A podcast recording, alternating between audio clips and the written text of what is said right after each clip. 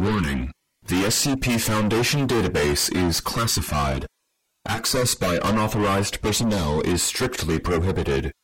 Perpetrators will be tracked, located, and detained. Item Number SCP-010 Object Class Safe Special Containment Procedures The objects comprising SCP-010 are to be kept in numbered, locked boxes in a high-security facility. They are not to be worn except by test subjects. SCP-010 are only to be removed from storage for testing. Description SCP-010 consists of a series of six apparently identical cast iron collars with numbered metal tags and one remote control. The control is SCP-010-1. The collars are SCP-010-2 through 010-7. The collars contain intricate electronic components and are powered by small, 5mm diameter, 2mm thick, 100 volt batteries. These batteries are rechargeable. The remote is a heavy black box resembling an old style handheld radio transmitter receiver with a primitive blue white cathode ray screen and a series of more than 100 unlabeled buttons, as well as a frequency tuner. Through trial and error, the frequencies of all six currently found collars have been discovered. A label in Russian is stamped into the metal along with a logo consisting of workers building a pyramid. No official Russian corporation or government agency uses this logo or matches the words stamped into the metal. Placing the collar around the neck of a person and securing it allows one to control their every movement with the remote. It is also capable of producing an adrenal response and activating or deactivating the sympathetic nervous system. The most abnormal feature of the collars is the effect they have on the body morphology. They allow the user of the remote to reconfigure the shape of the victim to an extent that is apparently only limited by the knowledge of the programming language of the remote.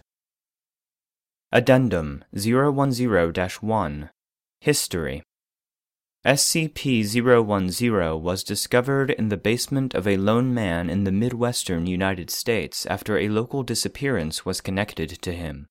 When the police raided the man's house, they found SCP-010 as well as several dead bodies. One of the bodies was identified to be the man. The others were several other missing persons. Cause of death seemed to be mass suicide, However, there were signs of significant struggle first. Addendum 010 2 Disassemble Experiment Test 1 SCP 010 2 taken apart piecewise, the parts labeled and several photographs taken, then reassembled. Result After reassembly, SCP 010 2 continues to function.